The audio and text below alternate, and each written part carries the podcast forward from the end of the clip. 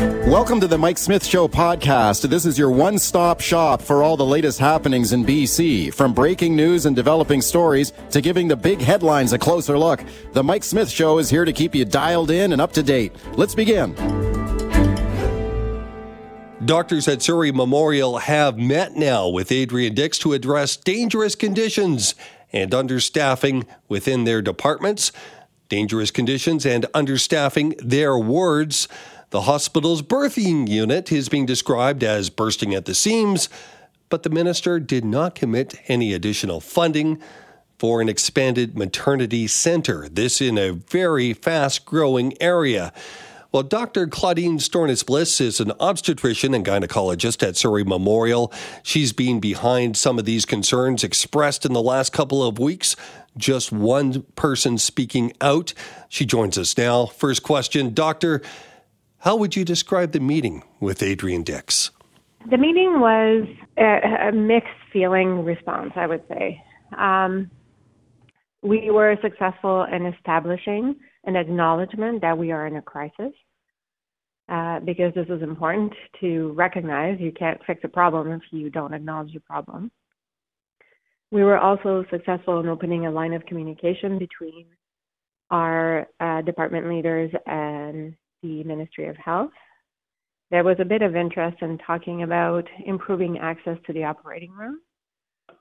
Um, but really, at the end of the day, what we were looking for was a firm commitment to uh, publicly make women's health a priority, specifically in Fraser Health, where it's been the most underfunded, and a commitment to invest in capital and redevelopment of Surrey Memorial, particularly the family and we, despite multiple requests, we were not able to secure that commitment. Why not? What's going on here? Is there an excuse, a reason, a justification? What are you hearing from the minister himself? Um, you know, I'm I, I'm not a politician. I know nothing about politics, but I'm going to assume that is not a decision he can make on the spot. Um, and so I'm assuming there will be more talks. However, the feeling I was left with was that despite my planned long career, I don't think I will see a redevelopment during my career. That's frustrating. That's scary. Very frustrating. Yeah. Yeah, absolutely. What is it that has to be understood right now? Um, it's it's actually a really really really simple thing that to, to understand, in my opinion. Our unit is far too small for what we do. There, we have done the reshuffling of resources. We have done the band-aids and the putting out the fires. There is nothing else to do but to build. That is the only thing we can do for our unit in particular. So, you know, that the longer we wait, the longer we have the potential of this situation to worsen. I think it's really important. Yeah. It's really important for the public to know this, right? That it's going to take 10 years. So for the next 10 years, for sure, it's not going to be magically better. But we need to start today. So everybody needs to pick up, you know, pick up the phone, call your MLA. If you've had a bad story, tell it. Tell it so that people understand what is actually going on and we there's force in numbers, so it's important for everybody to speak up. Here's what I don't understand. Uh, when we talk about high growth areas, we talk about areas where people want to move to to start families.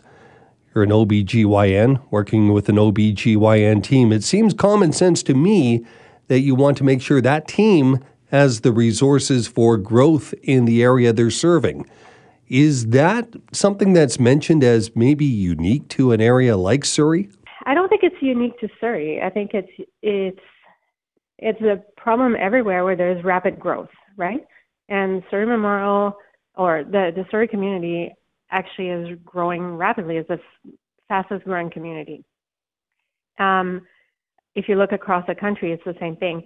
There seems to be um, maybe a misunderstanding or, or, or maybe a bit of a laissez-faire attitude towards infrastructure with communities that are fastly growing. We see it all the time with schools. You, you know, schools are built and the first year they're open, there's a portable in the school. Well, maybe that could have been planned a bit better. It's the same. It's the same thing. If we're going to build and build and build, and people are going to move into Surrey and surrounding communities, we need to have the infrastructure for that. But in this particular infrastructure, is handled by the Ministry of Health. So it's time to respond, really. 10 years is a long time to wait if that's what we're talking about for a rebuild or a rethink on the system to bring it up to a level we want. Uh, I know the ministry will point out to things like a new hospital in Cloverdale that will be coming online. Is that going to help at all? It's not going to help us for um, for women's health at all. There's there's no plans to have obstetrics and gynecology there, nor should they there be, because um, you know we have enough small community hospitals that do labor and delivery, and they face particular challenges where uh, uh you know they can't do high risk pregnancies, they can't deliver early. You know, I'm not going to go into the details, but they are very restricted in the services they can provide, and so the sort of the overflow goes to Surrey. So having another center like that is not going to help whatsoever. So it's okay that there's no plans for that there, but it also means it's really it doesn't help us. There's day surgeries, cancer center. It's great. It's not taking care of any of our problems. So what do you do now? What's the next step? Um, you know, I the next step is to continue to fight. We are uh, in the process of writing a letter back to Minister Dix, asking for a meeting within the next 30 days, with plans to establish deliverables and KPIs. Um, and I think that, you know, I think we can continue to fight the fight, and I think making sure that we don't continue to have meetings that are just there for show and to appease everybody uh, is important. And, I, and we've made that clear. We're going to come to a meeting as long as there's a plan. Otherwise, we're not interested. No. So that's, that's our next step. And so hopefully we can be successful in doing that. But that also means there's 30 days for the public to continue to ask questions, to continue to tell their stories, to continue to lobby their MLAs those stories are important. Uh, they're also frightening when we do hear the stories because it comes down to things like lives, children, babies. Uh, very disturbing. Does it seem like the minister has any empathy when he listens to some of those stories or the recounts? Did he touch on that from a heart perspective in talking with you? Um, we touched on the the difficulty of providing appropriate care. Um, we touched on why we do what we do and why it's extremely difficult to do right now. Um, we didn't touch particularly on that newborn death, but you know, if if a baby dying is not enough to take action, then what will? Is there strength and unity that you're finding with the others in voicing the same sorts of concerns right across the board? Absolutely. Everybody is banding together. There's no like fight between, oh, it's more important when we get money for emergency department, it's more important when we get it for surgery. It's what there's none of that. Everybody is supportive of each other. Everybody understands the frustrations of each department. And there's a bit of a renewed um, renewed energy between the departments right now that I'm finding anyways. Um, you know, the everybody's encouraged that some people are speaking up, and I would expect more letters in the future. If the letters are ignored or continue to be ignored, is it time for a change in leadership, say with Fraser Health first and then maybe the health minister? Um, I really don't want to mix politics and medicine. Um, it's not what I'm here to do. If that's the you know that's up to the different the the different parties to talk about what their platforms are and then up to the public to decide what to vote on um, in terms of fraser health leadership i don't think so i think that um, fraser health can only do so much right? And and has been helpful somewhat in reorganizing uh, the family birthing unit resources, for example, and helping us juggle those resources.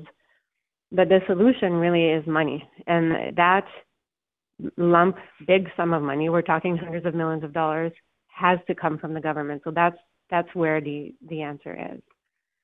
And so you can decide what you you can make with that as you will. Is there anything that you're seeing here that gives you some sort of optimism? Yes, absolutely. I mean, the I have not seen uh, doctors and nurses banding together like this and sticking up in my career. Um, you know, it's easy to talk in the hallways about how terrible it is and then just kind of move on. But I, I'm happy to see people are actually speaking up. So that, you know, that shows you how dire the situation is, but it also shows that we still have a fight in us. I'm also happy to see that there has been at least a response from the Ministry of Health in terms of meeting with us. As much as that may have been to appease us, um, it's still an open line of communication that we're going to take advantage of. Doctor, I know you're extremely busy, and that's uh, busy on the front lines and busy standing up for what you believe in. Thanks so much for spending time with us and sharing. You know, talking about challenges and solutions in the medical system, one of the things that we have been moving toward is a new way to handle medical records. Of course, there has been a push to do it more efficiently using electronic me- medical records, but with that comes a mix of systems and some more complications and some more challenges. Incomplete and fragmented data, uh, when you have electronic medical records, there can often be a lack of information that can be shared between different uh, health authorities or different provinces, different uh, providers using different systems. And guess what? Yeah, those systems sometimes don't communicate effectively with each other, and that results in barriers to information sharing and a coordination of care is something that is a real issue and has been detailed in depth by Andrew MacLeod, writing in the Tyee about Canada's broken electronic medical records model. Andrew joins us now. Good morning, Andrew. Yeah, hi, Bruce. Thanks for having me on and thanks for your interest. Well, and thanks for talking with us because I think a lot of people really don't understand the back end of some of the information that they have about them that's on file and, you know, it sounds like it's a good idea in theory, and it is, but there's some challenges, aren't there? Yeah, well, even in theory, I mean, there there are different arguments, um, but yeah, huge challenges. I, I think in this day and age, you know, it's 2023. Uh, you have the feeling that Google knows, you know, every website you've ever been to, and that Apple knows every everywhere you've been in the last however many years. Uh, I, I think a lot of us have the assumption that our health records are all in one place and easy to access and you know we we we, we just assume these days that, that, that, that data is collected and and used in a way that's that's useful uh, for us. Um, but that's not the case, as as I found out uh, working on this piece. And and it came out of a a couple things. One was a complaint from a doctor about uh, uh, what it was like trying to change clinics and, and how hard it was to get the the records for, for his patients from from the vendor he was using.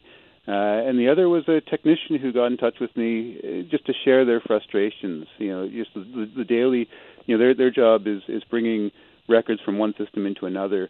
Uh, and he was able to show me. I mean, a lot of it's like technical details, but but just just the the, the junk that would come through with the records. You know, like, like forms that got filled in yeah. with nonsense, uh, records that got duplicated. You know, things that should be a, a, a you know sort of one record that that that that got duplicated into to multiple records. Uh, you know, all of it needing to be looked at and, and clicked on by by the doctor, and all of it sort of you know sucking up time because because that's another piece of it is is the amount of time that the healthcare professionals, doctors, nurses, uh, others others in the system uh, end up dealing with with electronic medical records. The uh, president of the doctors of BC told me that, that the is like 30 to 40 percent of the day that that's spent dealing dealing with the EMR that could be spent you know, dealing with patients at a time when, when you know, a million people don't have a family doctor in the province. Well, here's the thing, Andrew, that's always sur- surprised me is it seems to me like the football is being kicked down the field. And we're really dealing with a problem where you've had doctors' offices, and I see this with walking clinics, for example, that still have paper files. It's 2023, and yeah. uh, some have been very slow in converting over. Is that part of what you found? Yeah, I mean, I think that's a piece of it. I mean, historically, it all would have been paper, and a, and a lot of the legislation is, is based on a time when it was on paper. Uh, doctors, through their college, are required to keep records for patients for 16 years, and, and it doesn't specify how, how they have to be. They can be on paper. Um, so yeah, there are stories of people who, who want, when they want to move records, you know, have to digitize them and put them into PDFs, or, or they're taking paper files. Um, yeah, so some of it's historic, but but remember, we've had like 20 years now of, of saying this is a priority. I, I think it was 2004 BC said it as a priority. Uh, there was a thing going; it still exists, Canada Health In- Infoway, but like hundreds, hundreds of millions of dollars were put into it. Uh, sort of, I guess, you know, 2007, 2008 ish, somewhere in there. Like B- BC's share was was I think a couple hundred million dollars, and they they were spending money like that across the country.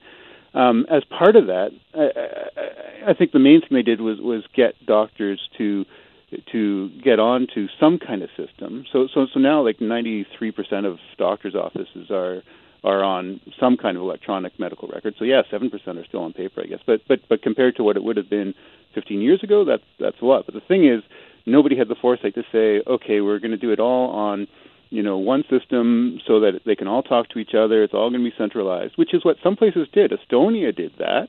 Uh, they they have one system that you can access from you know a hospital, a doctor's office, home. Uh, we don't. Uh, so, so, so we had people adopt something, and then what happened was there were multiple vendors uh, and multiple systems, and it's been consolidated a little bit. But, but, but at this point, there are at least 15 different systems that people use, uh, including like some some have sort of designed their, their own. Some are open source, so they customize them. Um, and and the one that's the most popular, like even the very most popular one, is is, is only used by 17%. So it's totally fragmented. Uh, hospitals have their own systems. Health authorities have their own systems. Um, Dr. Greggain gave me an example of, of a cancer clinic that's in a hospital where, where the clinic is on one system and the hospital is, is on the health authority system, which is a different system. So the, the a patient in the cancer clinic in that hospital, their records aren't shared between the two systems uh, you, you know, just things as basic as that. Uh, and, and and I think to me, it's a it's a matter of leadership. Like somebody needs to say, uh, look, we're going to have one system. This is what it's going to be. Uh, you know, maybe they do that in consultation with with the vendors, with uh, with the people who use it. Um, the U.S. has done that. Uh, yeah. The Biden administration ordered that, that everybody would use the, the what they call the FHIR uh, system, uh, and, and they're working towards that. So it, it is doable, but it takes takes leadership and it takes some courage uh, and it takes bringing all the different parties who are involved together to, to do that, I think. Well, it's a real issue and a real priority is uh, needed in there. Uh, and you mentioned 20 years. That's a long time to get the act together, but it's still not together. 93%, yeah, that's great. 7% still outstanding. But even with the 93%, as you outline, uh, they're not talking to each other. So many different systems in play. There's so much more we could talk about that. But uh, thanks for the uh, for sharing that with us. And of course, if you want to find out more information, the article is Canada's Broken Electronic Medicals Record Model or Records Model. It's in the Tyee. Andrew MacLeod, thanks for your time this morning. Yeah, thanks, Bruce.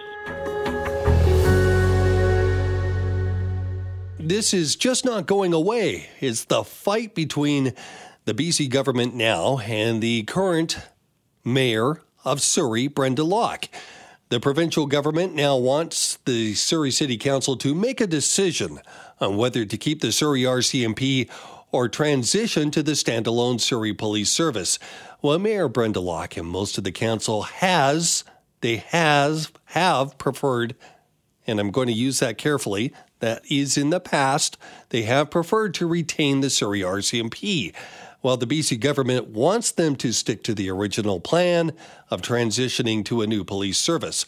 So, yesterday, Public Service Minister Mike Farnworth called on Locke and the council to schedule another vote on the matter because remember back in the fall they had that one vote and at that time everyone was well the majority was in favor of retaining the Surrey RCMP Well, the minister wants another vote on the matter because there is a new report out and signed that non disclosure agreement so they could see the report and get access to it to make a decision once again. This just never seems to die. Well, Surrey City Councillor Linda Annis is joining us now.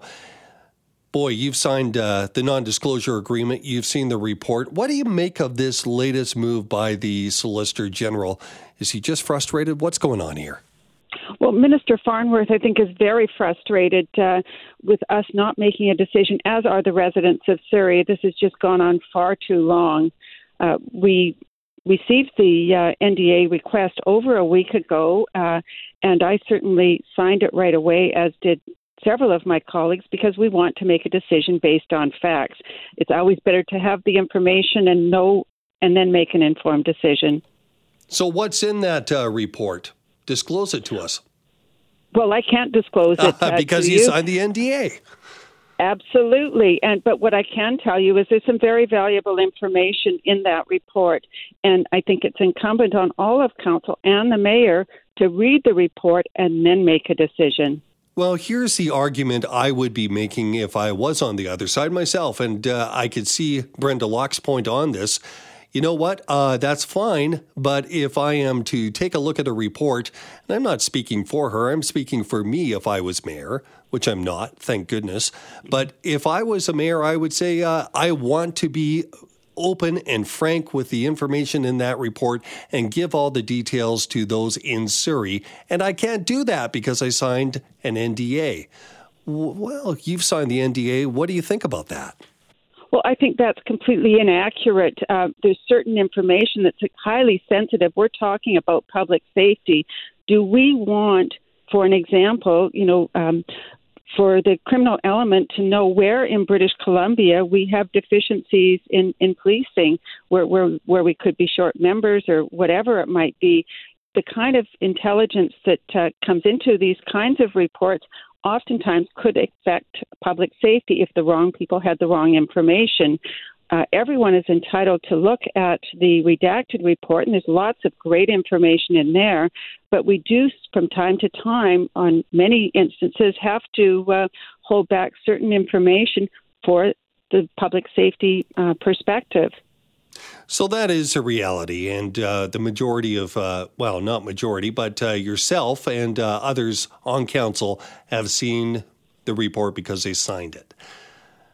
Is there something in there that has changed your mind about uh, your decision? Or, well, I've got to. I'm assuming something here.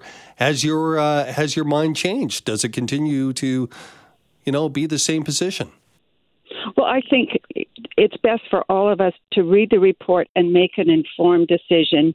You know, um, you can read these reports three, four, five times and always glean something else from them. And when we're talking about a decision of this magnitude to go and make a decision ill informed without all of the facts on the table is just wrong better to, you know, as I say, to read it. Um, and I would hope that um, uh, other councillors and the mayor will get on it quickly because, as the mayor has mentioned, uh, each month that we delay this decision, it's costing the taxpayers in Surrey eight million dollars, and that's a lot of money. And it, you know, we need to get on with it and make a decision. We need to get on with it and make a decision. Some people might argue, yeah, but we were elected and we made the decision.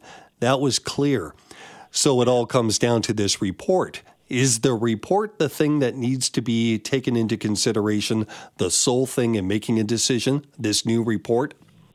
Well, I would first of all, you know, like to say that um, when people voted for the current mayor, she won by less than a thousand votes. People did not vote solely for her to keep the RCMP or or not to have the Surrey Police Service. Uh, you know, people vote for many reasons, and when you have that slim of a majority, I guess the other argument could be made that McCallum almost got in. Uh, and he supported Surrey Police Service. I've been calling for a referendum since 2018 on this very issue because it's a huge issue. And um, when you cast a, a ballot uh, on election day, you're not voting for a single issue. If I had my way back in 2018, again, uh, when I was uh, reelected, we would have done a referendum. It's been such a hugely divisive issue in Surrey. Uh, and uh, you know we need to uh, to resolve it once and for all. It's dividing the community, and I think a referendum would have put this whole thing to bed long ago. But unfortunately, you know, the, both the provincial government and the municipal government did, didn't see it that way. Uh, Councillor Linda Annis in Surrey, I'm going to put uh, this to you. And I think it's almost safe to say that Brenda Locke is not going to change her mind at this point. Uh, some of the other people on council that also believe in what she has said and have been elected under her slate are not going to change their mind and will hold firm. So, Mike Farnworth can still, we know his recommendation. He wants the transition to continue. Uh, we know that Surrey taxpayers, many want an answer, a final resolution. And of course, members of the RCMP detachment and members of the Surrey Police Service also want some sort of certainty. What's going to happen? How is this going to unfold, do you think? Well, I hope it unfolds very, very soon for starters. Um, it's been going on, as I said earlier, far too long. Uh, we need to make a decision on it and then move forward and we need to find a way to bring the community back together uh, because it has been such a divisive issue. And quite frankly, you know, I think at this point in time, most of the residents of Surrey just want us to get something done uh, and get focused on other issues. There's so many things that we need to be focusing on in Surrey. We've got 1,500 people moving here each and every month. Uh, since I've been elected, that equates to about 50,000 people, and we need to be building uh, rec centers. We need to be um, advocating for more schools, better health care, and all those things in Surrey, but yet we're just focused on this one issue. Okay, is the provincial government going to step in and revisit the Police Act and take a look at this and say, you know what, you've had your time, now it's our time, and we're going to overpower the mayor? Do you think that's a possibility? Well, anything I think is on the table at this point in time, but to answer that question, that would be a great question for Minister Farnworth. Great question, but what do you think? Do you think that is possible? I think anything's possible at this point in time. You know, he has said he needs us to make a decision. There's a huge concern on his part. You know, there's 1,500 uh, shortages of RCMP members in the province. There's a concern for public safety, and as the minister in charge of public safety, he needs to make sure that residents in British Columbia are kept as safe as possible. And so ultimately, if we can't make a decision, he's going to have to consider his options. Linda Annis, you're frustrated, aren't you? I am very frustrated. This has been going on far too long. We've spent so much money uh, to date on the transition.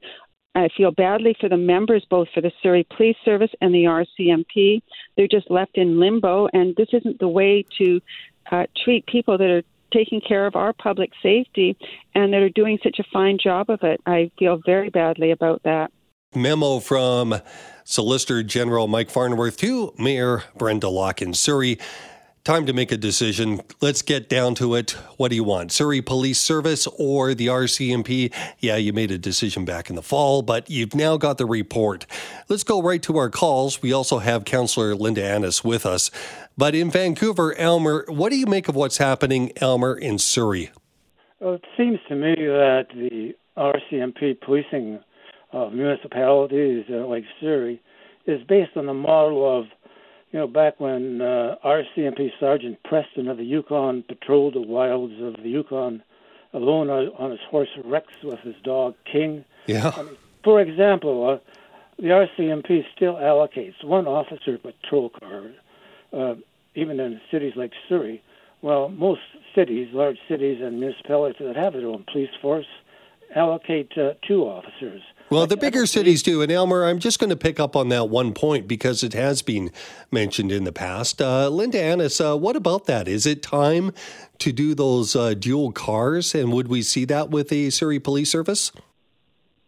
Well, I, I believe, uh, and it would be a good question for the chief, but I do believe that the plans are to have uh, uh, two members in some of the jurisdictions, you know, where um, uh, where required, where public safety be a, may be a little bit more um, of a concern. So I, I do believe that is part of the policing model. It seems to be the case in some of the bigger cities. By the way, it's not just all municipal forces that have two police officers. Uh, there are many, many smaller forces uh, uh, even your Deltas and uh, Port Moody and ones as far out as Nelson, which have city police that only have one member. Uh, in Surrey, Corey, what's on your mind? Yeah. The government, like uh, Farnworth, should have just had the guts to just say, sorry, you're going with Surrey. Because personally, I mean, I live in Surrey. I'm, I'm for the RCMP, but back when McCallum won, he had a really, that was his main thing, changing the police force. And he won that initial election quite handily. Then Brenda won it, but I don't think Brenda won it for the mandate of changing it back to the RCMP. I think it was more of a I don't like Doug type vote. She barely won. And so, I mean, my feeling is in Surrey, most people just want to move on. Don't you know, it's interesting. Yeah, Corey. It's interesting you say that because I always thought that this would be coming out of uh, Mike Farnworth uh, kicking it back to Surrey as much as possible to stay away from the issue and making a recommendation. I was not surprised by that at all. Uh, it's a safer move, and it's one that uh, can basically say, hey, Surrey, your problem. You deal with it. Appreciate the phone call. Also in Surrey, Gurdeep, good morning. What's on your mind?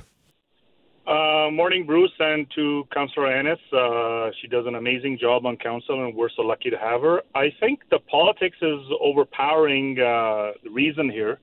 Um, Mayor Locke and her slate uh, already have the redacted reports from the RCMP. It is the RCMP and probably the SPS that do not want their numbers and reports that they submitted to the province released publicly, and that is the reason why uh, there's an NDA. And this council, as other councils, Bruce, routinely have in camera meetings.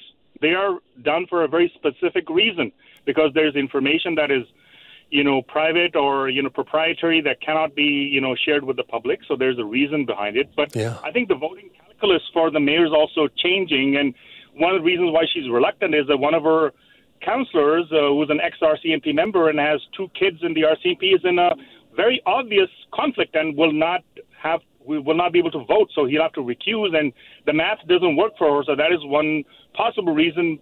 Possibly, maybe uh, Councillor Annis can comment. Yeah, uh, Councillor Annis, uh, Linda Annis, what do you think? Well, I would agree agree completely with uh, what your caller is saying, and you know, I I won't um, place judgment uh, on a fellow councillor. It is uh, going before our ethics commissioner, but um, uh, I do think that um, we have to be open and transparent with everything that we do at City Hall. And with respect to the closed council meetings, he's absolutely right uh, we do discuss a lot of very sensitive information in, in closed uh, for the same reason that we've been asked to sign the NDA because it is sensitive, confidential information. I appreciate the phone call from Gurdeep and for all the phone calls. Did not get to all of them. Linda Annis, uh, thank you so much for sharing your time with us, too. My pleasure as always, Bruce. Let's talk a little bit about Generation Z. Remember, those are the ones born between the mid to late 1990s all the way up to the early 2010s. Well, they believe that they need an annual income of just over $100,000 for a comfortable life, despite the average pay, of course, for them being about 45 grand a year. A recent Abacus poll shows the different generations have, in fact, some very different perceptions of the income required for that so called comfortable life. Let's go through some of them. Boomers. Boomers estimate that life would be about oh, 64,000. Gen X expects about 85,000. Millennials projected 87,000. And reality check perhaps? Gen Z anticipates $100,000 or more. Generation Z faces financial challenges in today's economy, they will point out, like housing costs, high mortgage rates, and rising rental costs, like the other generations don't face those. But uh, reality check or not, the person writing about this is Rob Carrick in the Globe and Mail. Rob, you've done a great job of taking a look at this, and it makes me want to kick a Gen Z. No, I'm just kidding. But uh, reality check, uh, is this realistic? What are you finding out? Yeah, it's realistic. In fact, I would argue that they're underselling the cost of of a comfortable life for themselves. You know, the um, hundred thousand dollars, you know, was a great uh, it was a great threshold for a strong income about 10, 20 years ago. It's still a very, very good income, much higher than the median now, but it doesn't get you as much as it used to. And if you're young and you live in a big city where most of the country's population is, and you make that much money, I question whether you're going to be able to afford your rent and save for a home down payment anytime soon. So when these young people are saying what they need to live comfortably, I think they're thinking a house. And if you want to own a house, I think in a big city, 100K, you you probably will get one, but it'll take a while. And I don't know if the older generations get that. Well, fair enough. And actually, to qualify for a mortgage, uh, and it's not even big cities anymore. $100,000 is uh, on the low side for most houses right across the country, isn't it? Yeah, for sure. You know, you'd need two partners making that. That's that's the uh, the bottom line here. You know, I mean, the hundred thousand is really sort of an abstract idea. You know, you're asking people to pull a number out of their heads. What what do I need? But I think it is super interesting how the number just goes up and up and up from every generation. And uh, the interpretation of that is that the more you have, the less you think you need to, as an income because you've already acquired these big assets. And the younger you are, you think I don't not only need to afford to own the assets, I need to afford to buy them. So the whole down payment saving thing disappears once you get past the Gen Z and millennial age. Yeah, I find this interesting. Uh, boomers and Gen X, like uh, the boomers estimating $64,000. I guess maybe they're saying that's for them, not for us. Yeah, I, I think that's kind of a laugh. I, I mean, I know lots of boomers and 60, uh, 64,000 a year. I don't think that would uh, do it for their lifestyle. So I think maybe they're underselling it a bit. But, you know, it, it's just the feeling they have that I've acquired a lot of the things I'm going to want in life. And I figure I could get by on a little less income and or, or a modest income. And then, you know, the Gen Xers are a little bit, they, they haven't quite got everything they want, so they need more. And then you get millennials and Gen Z who have nothing and they're just starting out and they're thinking, wow, it's going to take so much to get me where I want to go. That's why they're just pulling the six figure number out of their head in the in the Gen Z bracket. Yeah, but still, it is a six figure number, realistic or not. And what they're making when they start out is about forty five grand. That's a big yeah. difference. Are they optimistic about the economy, or are they uh, kind of pessimistic? I think I think they're sour. You know, and I think housing is a big part of it. I think they're starting to think that you know we had uh, we had this huge run up on housing during the pandemic as interest rates were down. Then the Bank of Canada raised rates, and so prices fell, but the uh, the higher mortgage rates sort of offset all the benefit of lower uh, lower prices. And now, if you look at what's happening in Vancouver and Toronto and Calgary, other cities, the housing market's starting to take off again, and they were starting to wonder if you're in your 20s will I ever be able to afford to own a house in one of the big cities where most of the jobs and uh, where most of the jobs are and where my family and friends are and all that stuff. And uh, they're starting to think, no, I don't think I ever will, and they're not happy about it. You know, I'm a Gen Xer, and uh, at the very eh, old old side of the Gen X, but a Gen Xer. And for years, I wondered about home ownership. Was lucky enough to uh, etch out uh, a mortgage, but I, I, I think that if uh, today's circumstances were such when I was starting out in Vancouver, I wouldn't be able to afford it. So I look to the other side of it, and that's renting. But we're hearing so many stories that even when it comes to renting, this new generation, Generation Z, coming into the job market, they can't afford rent. You know, normally renting would be sort of a refuge from the high uh, expensive housing market. So you could say, I'm going to rent. You have to rent for longer than I want, but I'll save money and I'll end up with a down payment. But Rents are up about 20% from their pandemic lows. It's about $350 a month on average across the country. And rent increases are, are consistently coming in at high single or double digits. And so you can't really save much when you rent anymore. You know, there used to be this rule that you should save 30%, you should spend 30% of your income on your uh, on your rent, no more than 30%. But a lot of people are doing 40 and 50%. So if you're doing that, by the time you add in the cost of uh, running your household, groceries, you have a little uh, little leisure uh, you pay for. There's not really much left over for the home down payment fund. So maybe it's going to take you 10 years or 15 years. Uh, that that could be the time horizon a lot of uh, Gen Zs are looking at. And when you talk about that, Rob, you also uh, mentioned and wrote about this uh, delaying or not having children. That's going to be uh, a bit of a difference, isn't it? I think it's already a difference. You know, I, I do a podcast for the Globe and Mail. It's called Stress Test. It's designed for uh, Gen Z and millennials, and we just did an episode recently on um, young adults who are deciding not to have kids. And we had no shortage of, of people who are willing to talk to us about the situation. They're just sizing up the economy. Some are adding global warming into this climate change. Um, but there's an economic sense that they don't know if they can pull off getting a house and having kids and incurring daycare costs and all the other costs. And they're deciding. Uh, they, they, at this point in their lives, they're not going to do it. They may change their minds, but um, you, you don't have to go far to find young people saying they're, they're opting out of, uh, out of having kids. Opting out of not having kids. Uh, what about uh, living with others and sharing when it comes to rent or even mortgages? Are we seeing more of a desire? I shouldn't say desire, a necessity to split some of that cost? Totally. Uh, we we absolutely are. I mean, there's there are house sharing arrangements that are that you're seeing, you know, multi generational families, uh, uh, friends are, are buying houses together. I'm hearing lots of stories about uh, people in their later 20s and early 30s, people who thought they were long done with having roommates are looking for roommates because their rent's so expensive and they can't get ahead. And so, uh, yeah, I, I think sharing is uh, it's a terrible solution because you should be past that by the time you're, uh, you know, you're in the in the working world. You've got a career and you've got a good income and all that stuff. But apparently, you. Uh, you know, rents are so expensive now that even people who are doing just fine for themselves are finding themselves overloaded. So yeah, sharing is a sharing is a new a new thing. In fact, I'm got a column on the go about uh, a group that helps uh, uh, single women who are retired find roommates because they are a group who can't afford their rent anymore.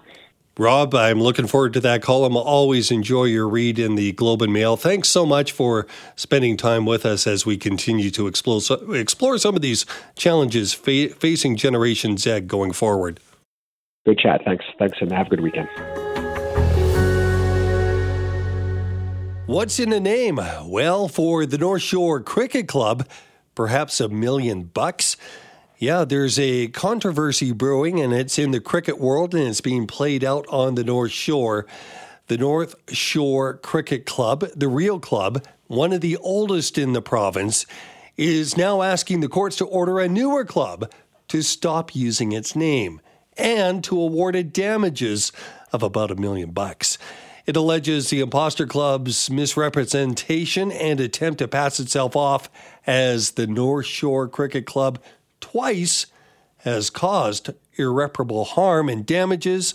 All this coming out in a BC Supreme Court filing. So that's what's happening. Let's get the skinny on it. The president of the North Shore Cricket Club is Bhavjit Jauhar. Thanks so much for joining us. Thank you so much for having me, Bruce. Bit of an odd story for someone coming into it, but uh, maybe we can back this up and explain uh, how this came to light.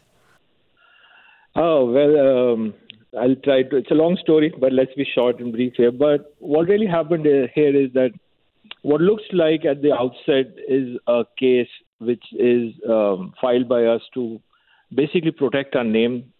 Uh, basically, it's the it's a group of individuals in Surrey uh, who have basically never played cricket, uh, who have basically don't even have a team, let alone a home ground or a field, and they are not even a member of any cricket organization in the province.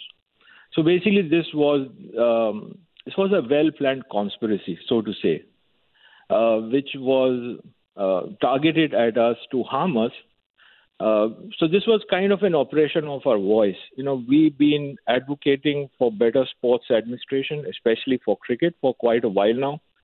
And so this was a well-crafted conspiracy, which was very well legally crafted, because what we believe is that at the back end of this uh, conspiracy, the main conspirators were actually lawyers, and um, so the way the, the only way they thought uh, they could silence our voice for all the issues that were raising was to take our name away and you know put our legacy to uh, you know and kind of snatch away our 102 year old legacy so that's how this case all started now, we should stress that none of these allegations have been tested yet in court, so we're still waiting on that.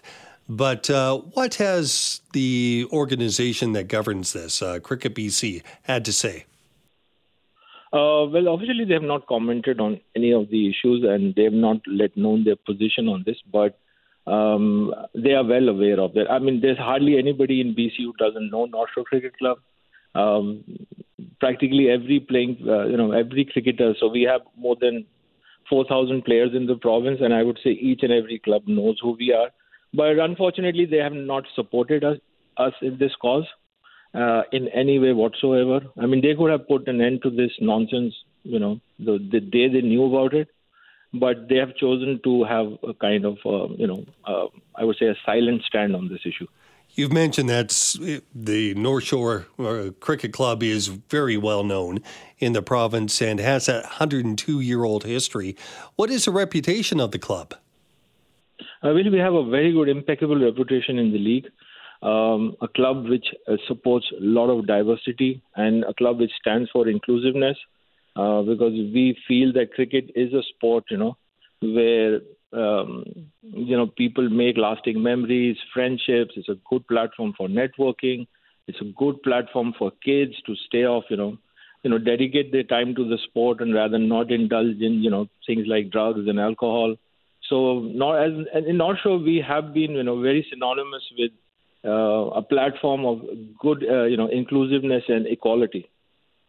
Now, why would any club, let alone one in uh, be interested in taking over your name? Um, is it because of the reputation?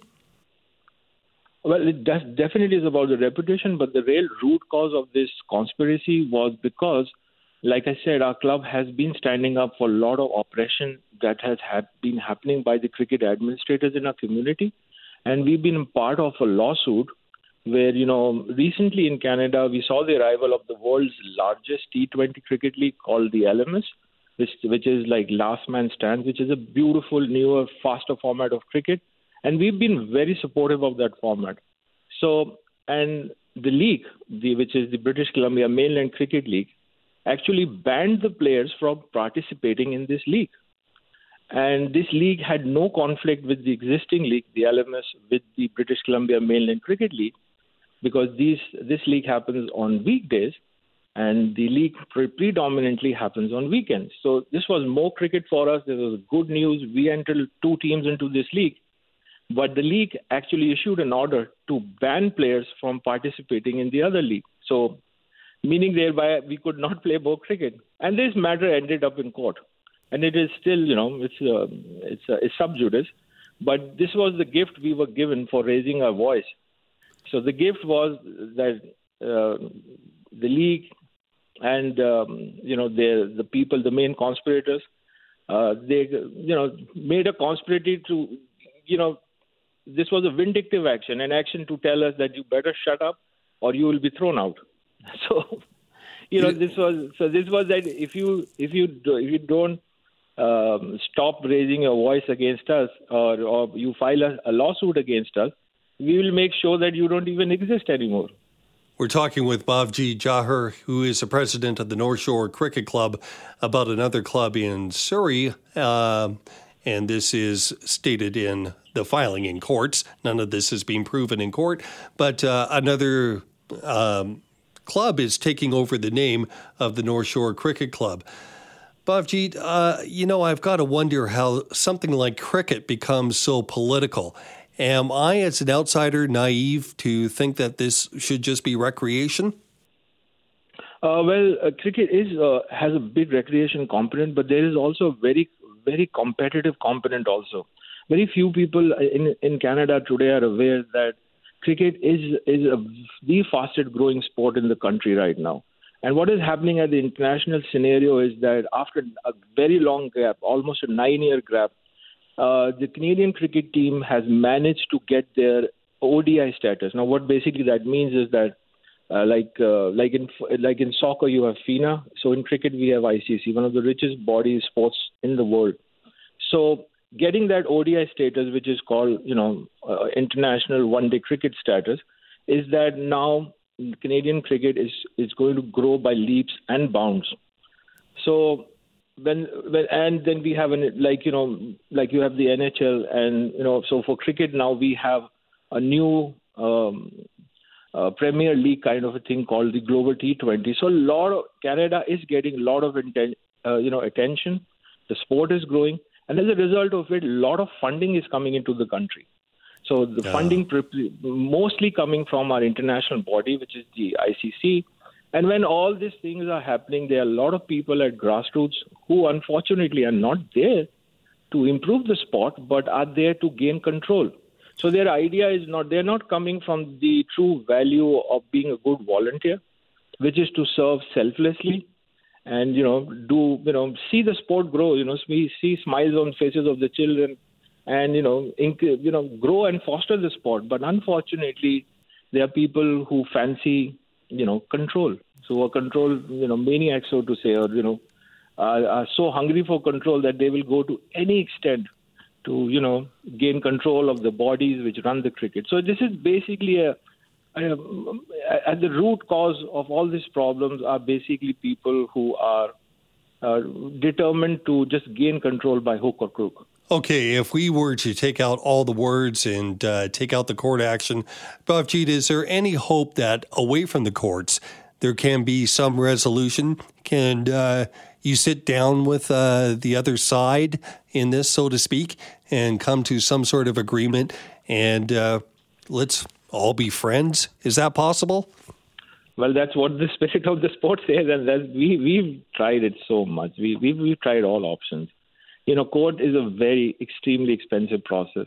We are not a very wealthy club. You know, it was only because of some kindness of some lawyers, you know, who basically did a lot of pro bono work for us and you know minimum fee that we could even come to the court you know today going to a court is oh my god it's a it's a very expensive process and a very tedious process sure is time so we this is not something that we are enjoying so yeah if there was a resolution uh, we would certainly look into it but you know um, taking somebody's name and you know pretending to be North Shore Cricket Club when you are actually some proxies living in Surrey who have nothing to do with cricket. So this is this has gone beyond that.